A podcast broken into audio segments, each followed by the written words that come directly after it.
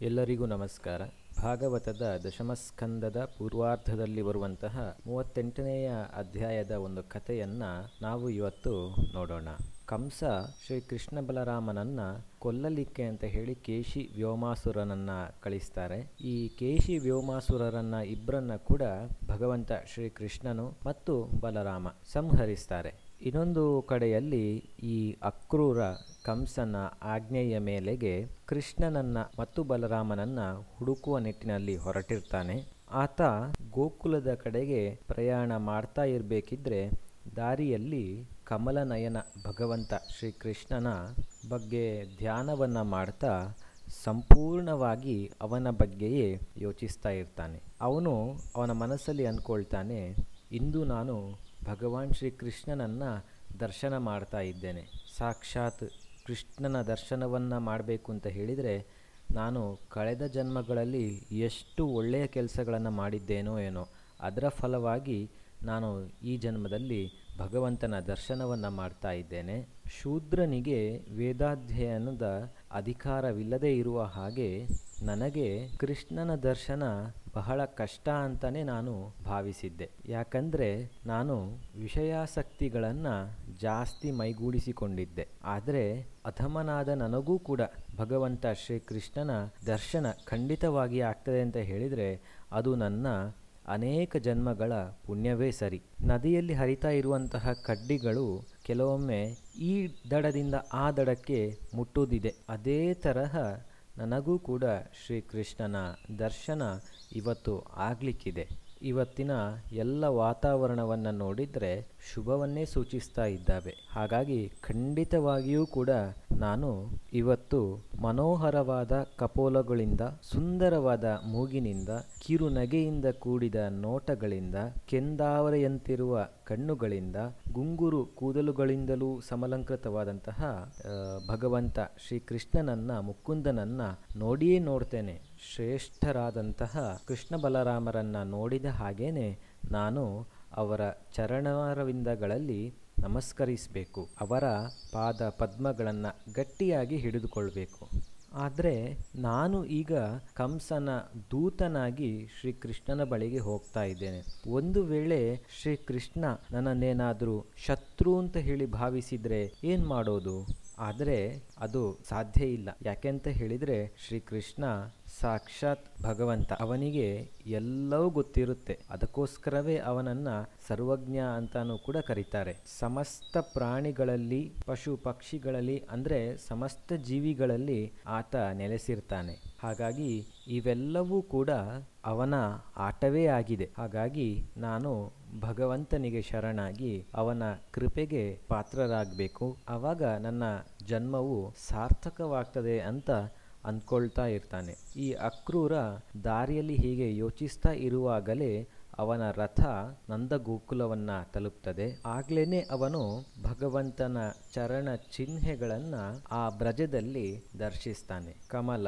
ಯವ, ಅಂಕುಶ ಮೊದಲಾದ ಅಸಾಧಾರಣ ಚಿಹ್ನೆಗಳಿಂದ ಭೂದೇವಿಯ ಶೋಭೆಯನ್ನ ಹೆಚ್ಚಿಸ್ತಾ ಇದ್ದಂತಹ ಭಗವಂತನ ಪಾದ ಚಿಹ್ನೆಗಳೆಂದೇ ಅವನಿಗೆ ಅದನ್ನು ನೋಡುವಾಗ ಅರಿವಾಯಿತು. ಅವನು ಆ ಕೂಡ್ಲೇನೆ ರಥದಿಂದ ಧುಮುಕಿ ಪ್ರಭುವಿನ ಆ ಪಾದ ಧೂಳಿನಲ್ಲಿ ಹೊರಳಾಡ್ತಾನೆ ಹೀಗೆ ಸ್ವಲ್ಪ ಹೊತ್ತಿನ ನಂತರ ಅಕ್ರೂರನಿಗೆ ಬಲರಾಮ ಶ್ರೀಕೃಷ್ಣರಿಬ್ಬರೂ ಕೂಡ ಹಸುವಿನ ಹಾಲು ಕರೆಯುತ್ತಾ ಇರುವುದನ್ನು ನೋಡ್ತಾನೆ. ಶ್ರೀಕೃಷ್ಣನು ಪೀತಾಂಬರವನ್ನು ಮತ್ತು ಬಲರಾಮನು ನೀಲಾಂಬರವನ್ನು ಹುಟ್ಟಿದ್ದರು. ಅಕ್ರೂರ ಕೃಷ್ಣ ಬಲರಾಮರ ಬಗ್ಗೆ ಏನೇನೋ ಕಲ್ಪನೆಯನ್ನ ಮಾಡಿದ್ನೋ ಅದಕ್ಕೂ ಮೀರಿದಂತಹ ದೃಶ್ಯ ಅಕ್ರೂರನ ಕಣ್ಣಿನೆದುರು ಈಗಾಗಲೇ ಇತ್ತು.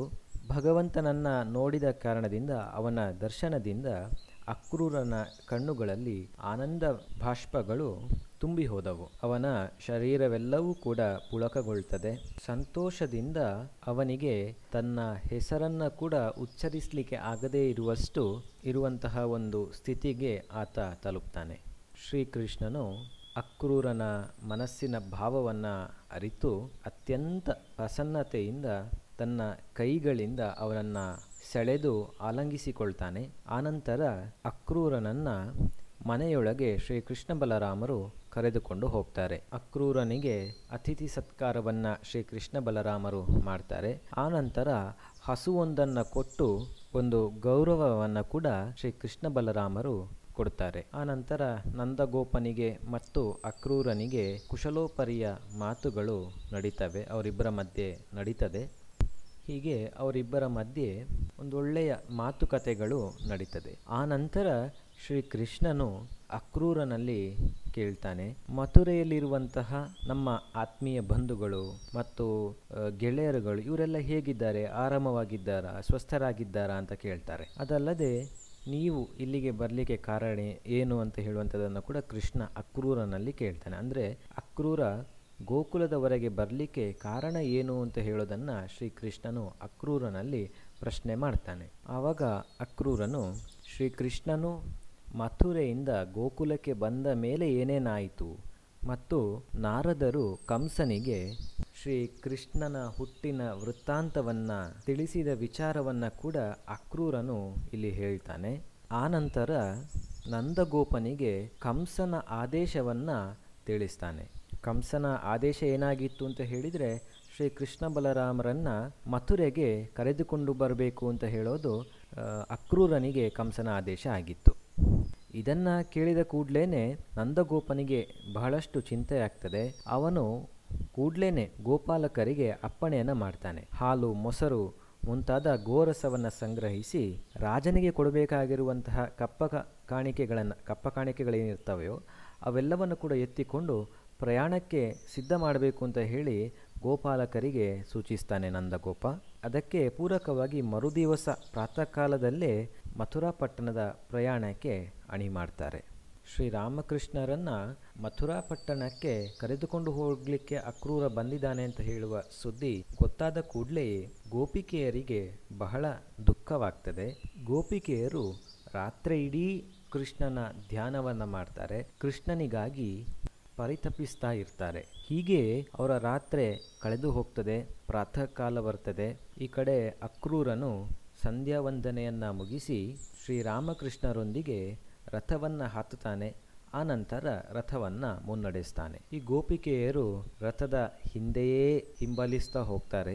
ಯಾಕಂದರೆ ಅವರಿಗೆ ಕೃಷ್ಣನನ್ನು ಬಿಟ್ಟಿರುವಂತಹ ಒಂದು ಕಲ್ಪನೆಯೇ ಇದ್ದಿರಲಿಲ್ಲ. ಆವಾಗ ಕೃಷ್ಣ ಒಬ್ಬ ದೂತನ ಮೂಲಕ, ನಾನು ಮತ್ತೆ ಬರ್ತೇನೆ, ನಿಮ್ಮನ್ನು ಬಿಟ್ಟು ಹೋಗೋದಿಲ್ಲ ಅಂತ ಹೇಳುವ ಪ್ರೇಮ ಸಂದೇಶವನ್ನು ಕೂಡ ಕಳುಹಿಸಿ ಧೈರ್ಯ ತುಂಬುತ್ತಾನೆ. ಅಕ್ರೂರನೊಂದಿಗೆ ಸಾಕ್ತಾ ಸಾಕ್ತಾ ಅವರು ಯಮುನಾ ನದಿಯ ತೀರವನ್ನು ತಲುಪ್ತಾರೆ. ಅಲ್ಲಿ ಅವರು ಕೈಕಾಲು ಮುಖಗಳನ್ನು ತೊಳೆದು ಅಮೃತದಂತಿರುವಂತಹ, ಆ ಯಮುನೆಯ ನೀರನ್ನು ಕುಡಿತಾರೆ. ಅಕ್ರೂರನು ಕೃಷ್ಣ ಬಲರಾಮರನ್ನು ರಥದಲ್ಲಿ ಕುಳ್ಳಿರಿಸಿ ಯಮುನೆಯ ಮಡುವಿಗೆ ಹೋಗಿ ಸನಾತನವಾದಂತಹ ಗಾಯತ್ರಿ ಮಂತ್ರವನ್ನು ಜಪಿಸಲಿಕ್ಕೆ ಆರಂಭಿಸ್ತಾನೆ. ಒಟ್ಟಿಗೇನೆ ನೀರಿನಲ್ಲಿ ಮುಳುಗ್ತಾನೆ. ನೀರಿನಲ್ಲಿ ಮುಳುಗ್ತಾ ಮುಳುಗ್ತಾ ಜಪವನ್ನು ಬೇರೆ ಪಠನೆ ಮಾಡ್ತಾ ಇದ್ದಾನೆ. ನೀರಿನಲ್ಲಿ ಮುಳುಗ್ತಾ ಇದ್ದಾನೆ. ನೀರಿನ ಒಳಗೆ ಕಣ್ಣು ತೆರೆದಾಗ ಆ ನೀರಿನ ಒಳಗೇನೆ ಅಕ್ರೂರನಿಗೆ ಕೃಷ್ಣ ಬಲರಾಮರು ಕುಳಿತಿರುವುದು ಕಾಣಿಸ್ತದೆ.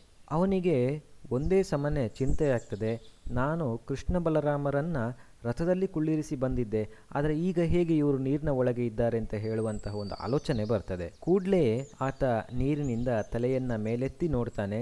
ಆದರೆ ಕೃಷ್ಣ ಬಲರಾಮರು ಇಬ್ಬರೂ ಕೂಡ ಹಿಂದಿನ ಹಾಗೆಯೇ ರಥದಲ್ಲೇ ಕುಳಿತುಕೊಂಡಿದ್ರು. ಇವನಿಗೆ ಮತ್ತೆ ಅನಿಸ್ತದೆ. ಹಾಗಾದರೆ ನನಗೇನೋ ಭ್ರಮೆ ಆಗಿರಬೇಕು ಅಂತ ಹೇಳ್ತಾನೆ, ಅನ್ಕೊಳ್ತಾನೆ. ಮತ್ತೆ ನೀರಿನ ಒಳಗೆ ಮುಳುಗ್ತಾನೆ. ಆದರೆ ಪುನಃ ಅಲ್ಲಿ ಅವ ನೋಡ್ತಾನೆ ಸಾಕ್ಷಾತ್ ಆದಿಶೇಷನು ವಿರಾಜಮಾನನಾಗಿದ್ದಾನೆ. ಸಿದ್ಧರು, ಚಾರಣರು, ಗಂಧರ್ವರು ಮತ್ತು ಅಸುರರು ತಮ್ಮ ತಲೆಯನ್ನ ತಗ್ಗಿಸಿಕೊಂಡು ಭಗವಂತನನ್ನ ಸ್ತುತಿಸ್ತಾ ಇದ್ದಾರೆ. ಆದಿಶೇಷನ ಮೇಲೆ ದಟ್ಟವಾದ ಮೇಘದಂತಿರುವ ಶ್ರೀಕೃಷ್ಣನು ಕುಳಿತುಕೊಂಡಿದ್ದಾನೆ. ಆತ ರೇಷ್ಮೆಯ ಪೀತಾಂಬರವನ್ನ ಧರಿಸಿದ್ದಾನೆ. ಹೀಗೆ ಭಗವಂತನ ದಿವ್ಯವಾದ ಸ್ವರೂಪವನ್ನು ನೋಡಿದಂತಹ ಅಕ್ರೂರನಿಗೆ ಬಹಳ ಆಶ್ಚರ್ಯವಾಯಿತು. ಹೃದಯ ತುಂಬಿ ಬಂತು.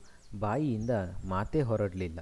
ಸ್ವಲ್ಪ ಕ್ಷಣಗಳ ಕಾಲ ಆತ ಅಲ್ಲೇ ಇದ್ದು ಮತ್ತೆ ಅವನು ಚೇತರಿಸಿಕೊಂಡು ಭಗವಂತನ ಚರಣಗಳಲ್ಲಿ ಶಿರಸ್ಸನ್ನು ಇಟ್ಟು ನಮಸ್ಕರಿಸ್ತಾನೆ. ಆನಂತರ ಭಗವಂತನ ಸ್ತುತಿಯನ್ನು ಮಾಡ್ತಾನೆ. ಹೀಗೆ ಅನನ್ಯ ಭಕ್ತಿಯಿಂದ ಸ್ತೋತ್ರ ಮಾಡ್ತಾ ಇದ್ದಂತಹ ಅಕ್ರೂರನಿಗೆ ನೀರಿನಲ್ಲಿ ತನ್ನ ದಿವ್ಯವಾದ ಸ್ವರೂಪವನ್ನು ತೋರಿಸಿ ಮರುಕ್ಷಣದಲ್ಲೇ ಆತ ಮತ್ತೆ ಶ್ರೀಕೃಷ್ಣನಾಗಿಯೇ ಅಕ್ರೂರನಿಗೆ ಕಾಣಿಸಿಕೊಳ್ತಾನೆ. ಆನಂತರ ಅಕ್ರೂರನು ನೀರಿನಿಂದ ಹೊರಗೆ ಬಂದು ನಿತ್ಯ ಕರ್ಮಗಳನ್ನು ಬೇಗ ಬೇಗನೆ ಮುಗಿಸಿ ರಥದಲ್ಲಿ ಬಂದು ಕುಳಿತುಕೊಳ್ತಾನೆ. ಆವಾಗ ಭಗವಂತ ಶ್ರೀಕೃಷ್ಣ ಕೇಳ್ತಾನೆ ಅಕ್ರೂರನಲ್ಲಿ, ಚಿಕ್ಕಪ್ಪ, ನೀನು ಭೂಮಿಯಲ್ಲಾಗಲಿ, ಆಕಾಶದಲ್ಲಾಗಲಿ ಅಥವಾ ನೀರಿನಲ್ಲೇ ಆಗಲಿ ಏನಾದರೂ ಅದ್ಭುತವಾದಂಥ ವಸ್ತುವನ್ನು ಕಂಡೆಯಾ? ಯಾಕಂತ ಹೇಳಿದರೆ ನಿನ್ನ ಮುಖ ಹಾಗೆ ಹೊಳೆಯುತ್ತಾ ಇದೆಯಲ್ಲ ಅಂತ. ಆಗ ಅಕ್ರೂರ ಹೇಳ್ತಾನೆ, ಸ್ವಾಮಿ ಭೂಮಿಯಲ್ಲಿ, ಆಕಾಶದಲ್ಲಿ, ನೀರಲ್ಲಿ, ಇಡೀ ಜಗತ್ತಿನಲ್ಲಿರುವಂತಹ ಅದ್ಭುತ ವಸ್ತುಗಳೆಲ್ಲವೂ ಕೂಡ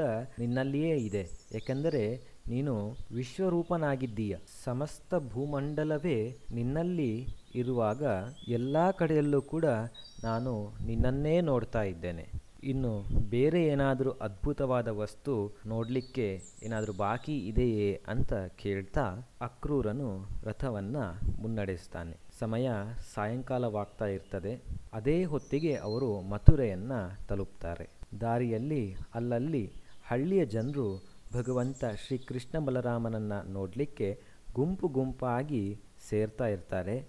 ಶ್ರೀ ಕೃಷ್ಣ ಬಲರಾಮರು ಮಥುರೆಗೆ ಬಂದಂಥ ವಿಷಯ ಕಂಸನಿಗೆ ಗೊತ್ತಾಗ್ತದೆ.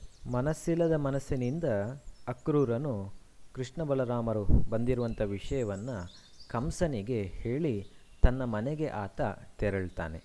ಕೃಷ್ಣ ಬಲರಾಮರು ಮಥುರೆಯ ವೈಭವವನ್ನು ನೋಡ್ತಾರೆ. ಅಲ್ಲಿರುವಂತಹ ಹಿರಿದಾದ ಬಾಗಿಲುಗಳಿರ್ಬೋದು, ಎತ್ತರವಾದ ಗೋಪುರಗಳಿರ್ಬೋದು, ಚಿನ್ನದ ತೋರಣಗಳಿರ್ಬೋದು, ಧನಿಕರ ಸೌಧಗಳು, ವಜ್ರ ವೈಡೂರ್ಯಗಳಿಂದ ಸಮಲಂಕೃತವಾದಂತಹ ಚಾವಣಿಗಳು, ಜಗುಲಿಗಳು ಇವೆಲ್ಲವನ್ನು ಕೂಡ ಶ್ರೀಕೃಷ್ಣ ಬಲರಾಮರು ನೋಡ್ತಾರೆ. ಹೀಗೆ ಸಾಕ್ತಾ ಸಾಕ್ತಾ ಅವರು ಮಥುರೆಯ ರಾಜಬೀದಿಯ ಮೂಲಕ ನಗರವನ್ನು ಪ್ರವೇಶಿಸ್ತಾರೆ. ಅಲ್ಲಿದ್ದಂತಹ ಜನರೆಲ್ಲರೂ ಕೂಡ ಬಹಳ ಕುತೂಹಲದಿಂದ ಶ್ರೀ ಕೃಷ್ಣ ಬಲರಾಮನನ್ನು ನೋಡ್ತಾ ಇರ್ತಾರೆ. ಇದಿಷ್ಟು ಕೃಷ್ಣ ಬಲರಾಮರ ಮಥುರಾ ಪ್ರವೇಶದ ಕುರಿತಾದಂತಹ ಕಥೆ. ಧನ್ಯವಾದಗಳು.